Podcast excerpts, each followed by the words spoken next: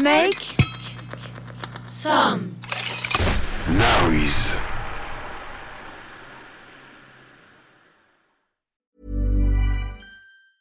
Hey, it's Ryan Reynolds, and I'm here with Keith, co star of my upcoming film, If, only in theaters, May 17th. Do you want to tell people the big news? All right, I'll do it. Sign up now and you'll get unlimited for $15 a month in six months of Paramount Plus Essential Plan on us. Mintmobile.com slash switch. Upfront payment of $45 equivalent to $15 per month. Unlimited over 40 gigabytes per month. Face lower speeds. Videos at 480p. Active Mint customers by 531.24 get six months of Paramount Plus Essential Plan. Auto renews after six months. Offer ends May 31st, 2024. Separate Paramount Plus registration required. Terms and conditions apply if rated PG. Ever catch yourself eating the same flavorless dinner three days in a row? Dreaming of something better? Well, HelloFresh is your guilt-free dream come true, baby. It's me, Kiki Palmer. Let's wake up those taste buds with hot, juicy pecan-crusted chicken or garlic butter shrimp scampi. Mm. Hello Fresh. Stop dreaming of all the delicious possibilities and dig in at HelloFresh.com. Let's get this dinner party started.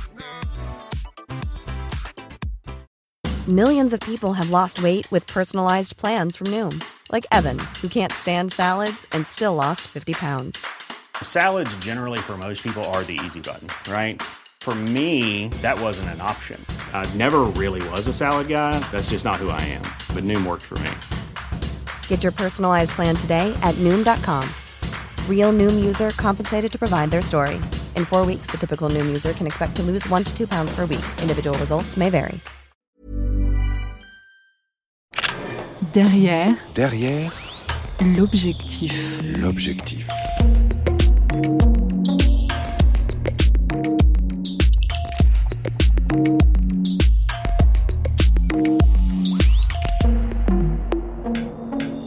Derrière l'objectif. Moi, je suis pas un photographe qui imagine euh, ou, qui, ou qui crée. Je, je veux être là, quelque part, et puis attendre que les choses se passent. hein, parce que je, je toujours, en tout cas dans mon activité, je, toujours considéré que la réalité a beaucoup, beaucoup plus de talent que l'imagination.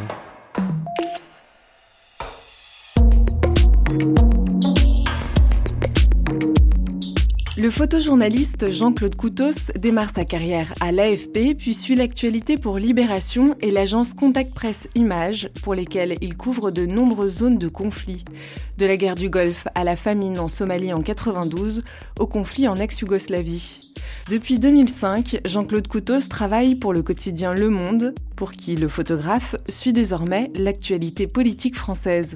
La campagne présidentielle de Ségolène Royal, l'élection de François Hollande et plus récemment celle d'Emmanuel Macron, président qu'il suit désormais dans tous ses déplacements. Jean-Claude Coutos a aussi couvert le tremblement de terre en Haïti en 2010 pour le journal, pays qu'il connaît bien puisque le journaliste a aussi fait du grand reportage pour les magazines National Geographic et Géo sur le monde du vaudou. Un monde qui nous invite ici à découvrir. Derrière l'objectif de Jean-Claude Coutos, nous sommes en 1986 en Haïti. On nous envoie à Haïti, euh, euh, ça se passe juste après la chute de, de Jean-Claude Duvalier, le dictateur. On était en, en 1986 et euh, le pays est dans le chaos complet, en train de se chercher des dirigeants. C'est le premier de 35 voyages que j'ai fait finalement euh, vers ce pays. Le président à Jean-Claude Duvalier, sous la pression américaine, a donc abandonné le pouvoir. Il a quitté Haïti à 9h30 heure française à bord d'un C-141 de l'armée de l'air américaine.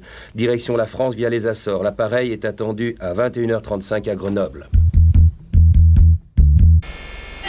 Dans les rangs de l'opposition haïtienne en exil, on demande déjà des comptes. L'extradition de l'ancien président sera exigée, mais la priorité des priorités sera pour le gouvernement de transition, composé de civils et de militaires, visiblement favorable aux thèses occidentales, la lutte contre la misère.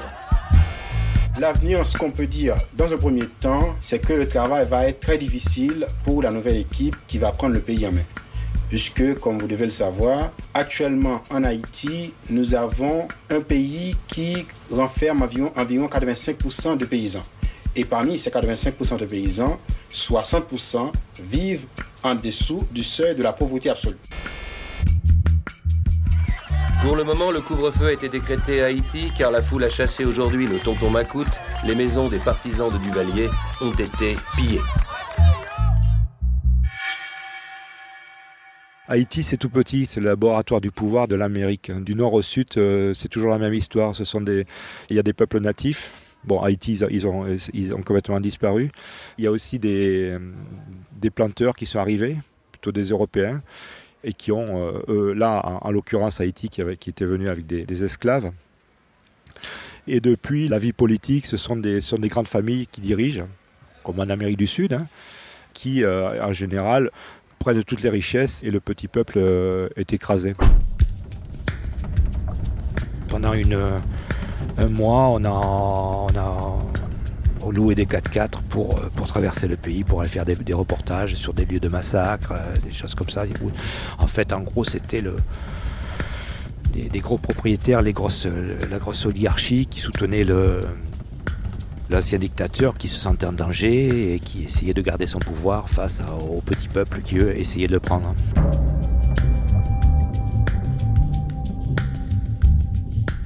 On pouvait avoir accès à tout le monde, Euh, autant euh, les, petits peuples les bidonvilles, des bidonvilles qui étaient tout à fait, euh, c'était tout à fait possible d'y aller en, toute sécurité. Et le soir, on pouvait aussi côtoyer, euh, parce que parce qu'on était à l'hôtel et on, pouvait côtoyer des gens des, des grandes familles qui tenaient des propos, des fois qu'on n'aurait pas pu du tout accepter en Europe, mais qui comment dire, on les acceptait pas plus euh, là-bas évidemment, mais enfin bon, on était obligé, on côtoyait ces gens. Parce que pourquoi? Parce qu'ils étaient blancs comme nous, parce qu'on fréquentait les mêmes hôtels. Vous voyez, une. Après, on se rend compte aussi des, de l'histoire des couches sociales. Moi, il y a quelque chose que j'arrivais toujours pas à comprendre concernant ce, le pouvoir, particulièrement dans, dans ce pays. Qu'est-ce qui régissait vraiment euh, le, pouvoir euh, en plus que dans d'autres dans d'autres endroits? C'est toujours la confusion la plus extrême en Haïti, où l'opposition qualifie de crime l'appel lancé hier par le père Aristide, le président en exil, en faveur d'un durcissement de l'embargo commercial. Le président démocratiquement élu a confirmé donc hier devant les Nations Unies qu'il reportait s'inédier son retour en Haïti, prévu en principe pour demain. Une décision qui ne fait pas que des mécontents là-bas, notamment chez certains nostalgiques de l'époque du Valier. Il s'est trouvé qu'en 94, je couvrais les, effets de d'un embargo qui été imposé sur l'île suite à, l'exil et au renversement du, président euh, Aristide, que j'avais vu monter, euh, que j'avais connu euh, prêtre dans un bidonville, qui était vraiment d'un grand charisme, qui a ensuite été euh, doucement qui était de- devenu, devenu président de la République, et puis qui avait continué, euh, on- qu'on pouvait le considérer comme un, dictateur, qui avait fini euh, trafiquant de drogue. Vous voyez, ça donne, ça donne quand même pas mal de, une grande leçon sur le, sur le pouvoir. Et suite à la, au renversement d'Aristide, je me suis retrouvé dans un et, et, l'embargo total de- des, des pays sur Haïti. Dans ces quartiers, les coups de feu sèment la terreur, parfois la mort. Dans ce dédale insensé où l'on se demande comment la démocratie pourrait trouver son chemin, les néo-duvaliéristes diffusent leur message. La misère, c'est la faute du président en exil, la conséquence de l'embargo décrété par l'ONU pour faire plier les putschistes.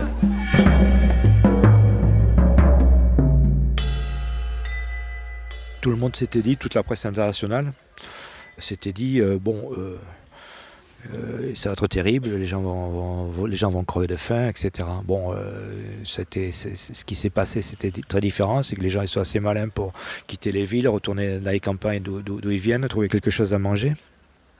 Et donc, euh, bon, on tournait tous un peu en rond dans cet hôtel de Olofsson à, Port-au-Prince. Et un matin, là, à la télé, il y a un flash spécial. Au Rwanda, euh, il y a un million de personnes qui sont passées du Rwanda au Zaïre euh, suite, au, au- massacre qui avait eu- eu lieu. Ils ont opéré sans relâche depuis hier au soir. Soigné des blessures par balle, mais surtout des blessures faites à la machette et à la hache. Des mutilations aux pieds, à la tête, partout. Évacués hier soir sur la base arrière de l'opération turquoise, ici à Goma, au Zaïre, ces blessés, tous de l'ethnie Tutsi, viennent de la région sud du Rwanda où ils s'étaient réfugiés pour fuir les massacres. Les soldats, ils utilisent des, des fusils, des, des manchettes, des bambous, des épées et toutes des armes traditionnelles rwandaises et des armes modernes.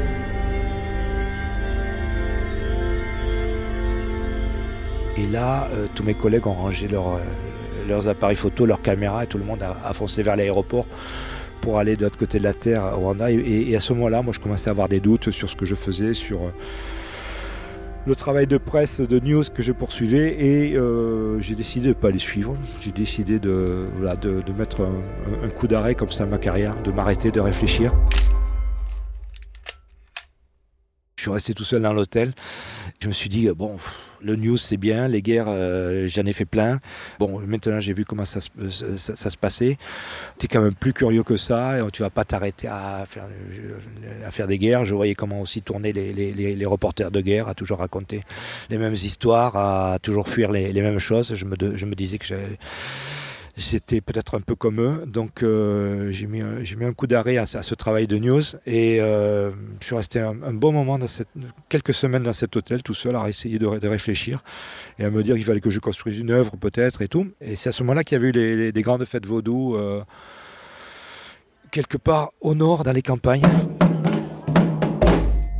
Et j'y suis allé, j'ai fait des images qui ensuite ont été publiées euh, tout de suite parce que c'est évidemment c'est très, spectaculaire.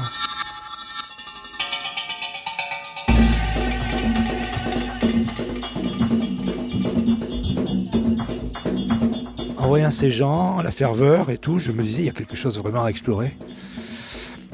Et c'est ce que j'ai fait. euh, je me suis dit je vais pas m'arrêter à ça. Ces images, les premières images que j'avais faites en, en quelques jours, ont gagné un prix euh, à Barcelone. À l'époque, ça s'appelait le Photo Grand Prix et c'était le, prix le plus ri- richement doté du monde. Donc à l'é- à l'époque, je suis parti avec euh, l'équivalent de 50 000 euros de prix qui m'ont permis ensuite de financer euh, le reste de mes voyages. Toutes les éditions internationales de Géo euh, ont, suivi et, nous ont donné assez, d'argent aussi pour continuer. Ce qui m'a permis d'aller librement à Haïti pendant trois ans.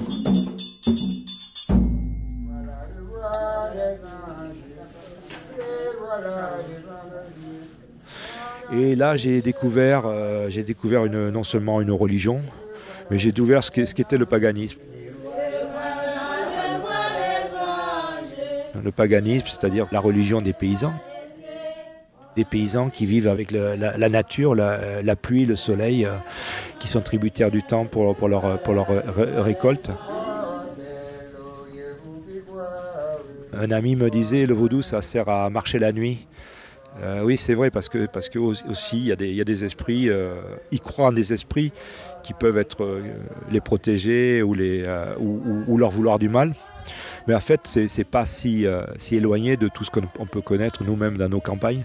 C'est pas si éloigné de tout ce à quoi peuvent croire tous les paysans du monde.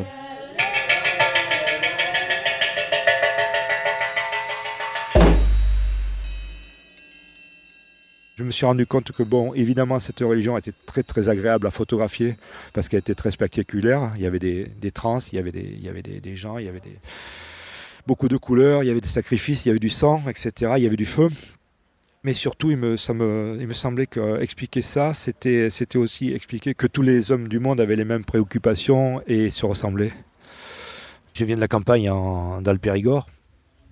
Et j'ai connu aussi les guérisseurs, j'ai connu aussi des, gens, j'ai connu ma, grand-mère qui, fréquentait l'église, mais aussi qui euh, de temps en temps faisait des, petits... euh, on, on- a tous nos grilleries, hein euh, même nous, qui, même si on croit en rien, on a quand même nos, nos.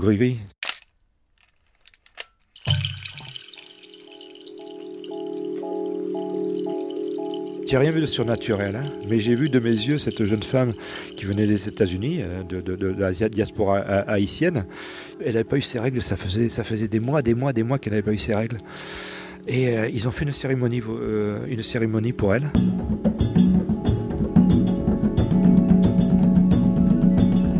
On bat le tambour, on, fait quelques sacrifices. Il faut faire des sacrifices évidemment pour, nourrir les esprits. Elle a commencé à danser, elle a commencé à être possédée, et, hop, le sang a commencé à couler le, long de ses jambes. Et c'était quelque chose d'assez incroyable. Ah, Je crois absolument pas au, au sur- au- au surnaturel, mais je, sens- je- sais qu'on a en, nous ce genre de ressources qui remontent jusqu'à l'âge des cavernes, peut-être, je sais pas, enfin en tout cas qui, est- qui est à nous, hein, et on l'a tous. quoi.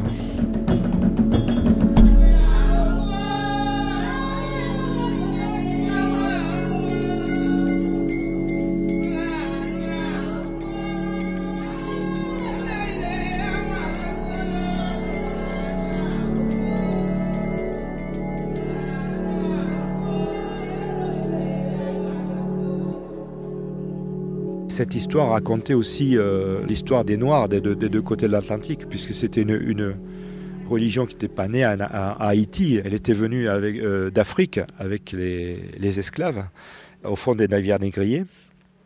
Et je voulais voir, euh, je voulais retourner aux sources du vaudou en allant au, Bénin, en allant sur la frontière du Nigeria, parce que euh, Bénin, c'est le Vaudoun, euh, ce qu'on appelle le Vaudoun. L'ouest du Nigeria, ce sont les, les Orishas. Et en fonction des directions des, navires négriers, on retrouve les Orishas plutôt au Brésil. Et euh, le vaudou, le vaudou et le houdou euh, plutôt dans les Antilles, les, les- Caraïbes et le, et, et le sud des États-Unis. Vous voyez, on, on suit aussi la, la route des esclaves en, en suivant ces religions. Et je voulais voir, oui, évidemment, euh, ben, rencontrer les grands chefs féticheurs des, des- du, du- du Bénin, euh, aller aux origines. Bon, là, c'est aussi une leçon. hein. Là, je, me suis retrouvé face à à des dogmes, hein, à des, à des, voilà, à des, à des grandes familles euh, et, des, et des, chefs religieux qui, avaient, euh, qui se transmettaient, eux, les, le, savoir de, père en fils, qui le gardaient parce que c'était quand même, ça, apportait pas mal de richesses. Et c'était euh, une religion qui n'avait pas bougé depuis. euh, et le génie haïtien, mais parce qu'il a fallu reconstituer ce- cette religion de l'autre côté de l'Atlantique. Quand les gens sont, arrivés avec leur Dieu, avec leur, euh, et chaque Dieu a son, son, son caractère. Le Dieu de la pluie, le Dieu des maladies, euh, la femme, euh, la femme fatale, euh, etc. Quand ils sont arrivés au, à Haïti, on les, a, les a mis dans des églises et ils se retrouvaient face aux images des saints, des saints catholiques, qui sont en fait les mêmes. Donc il y a eu ce syncrétisme, etc. Voilà. Et donc, ils ont, euh, Haïti, ils ont mélangé euh, religion africaine, catholicisme, etc. Ce qui a fait une, religion euh, ma- magnifiquement, comment dire, plastique, je dirais. Et où l'imagination était au pouvoir. Il, a fallu il fallait réinventer sans arrêt. Quoi. Et on, con- on continue à réinventer le vaudou à, à Haïti. Alors qu'en alors Afrique, c'était très très dogmatique. Quoi.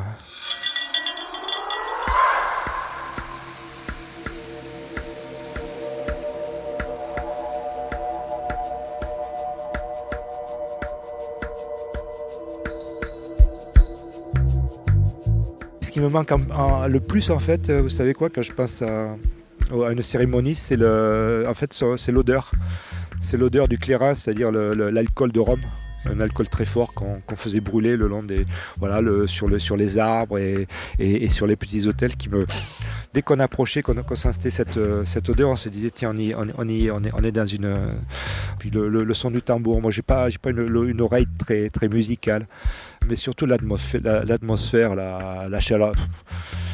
Quelque chose qui est très sexy finalement, la, chaleur de la nuit, quoi. Les, les, les, euh, les gens qui dansent euh, jusqu'au bout de la nuit, euh, la, transpiration, quelque chose de très fort, quoi. y compris, comme je vous dis, y compris sexuellement, quoi. C'est un truc très très très fort. hein, ouais. C'est ça qui me manque et c'est ça que. est-ce que est-ce c'est encore dans mes photos ou pas Oui, je pense que j'ai quelques images qui traduisent ça, quoi.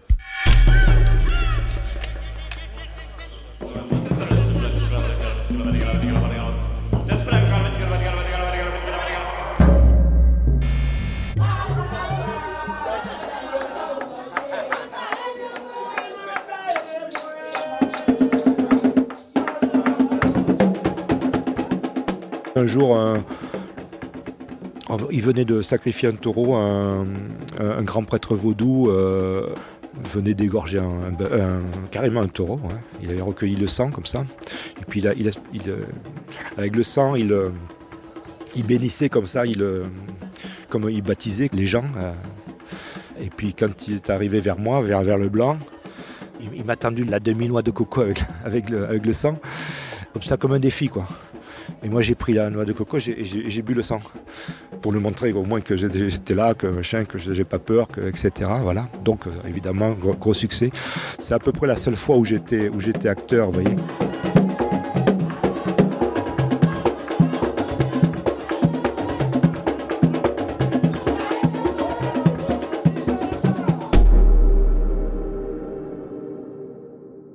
Je travaillais avec un, fixeur au départ, Jean-Gérard Merveille il s'appelait, qui est devenu très très vite un ami très proche. Et Jean Gérard, un jour, euh, on était au, bassin Saint-Jacques euh, pendant cette fête euh, vaudou dédiée à, au Goun, le, dieu du, fer, de la guerre, le, le dieu guerrier. Voilà, je photographie à droite, il me dit regarde plutôt à gauche, il y a cette dame là qui est dans ce bassin de boue. Savez, il y a un bassin comme ça en plein milieu du, village qui est censé contenir l'esprit d'Ogun pour prendre ce qu'ils appellent un bain de chance c'est-à-dire pour prendre la force de l'esprit qui est là, et ce qui donne toutes ces photos spectaculaires qu'on connaît de, partout, hein. ces gens pleins de boue qui, qui sont en transe, etc.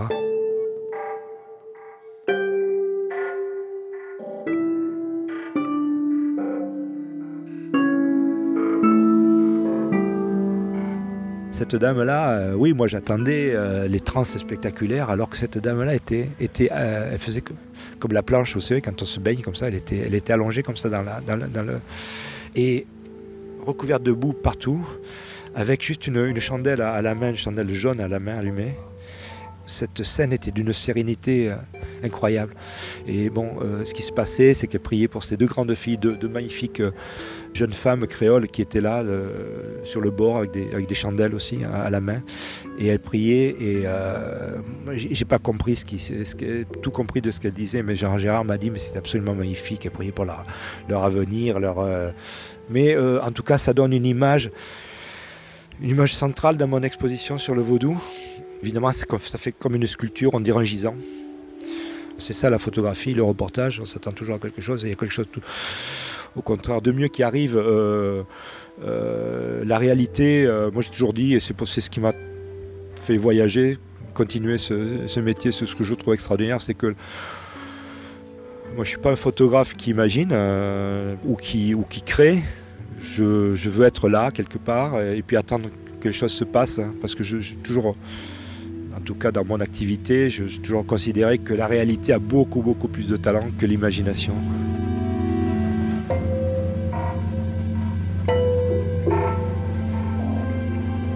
derrière l'objectif. Vous avez aimé cet épisode? N'hésitez pas à le noter, le partager, le commenter.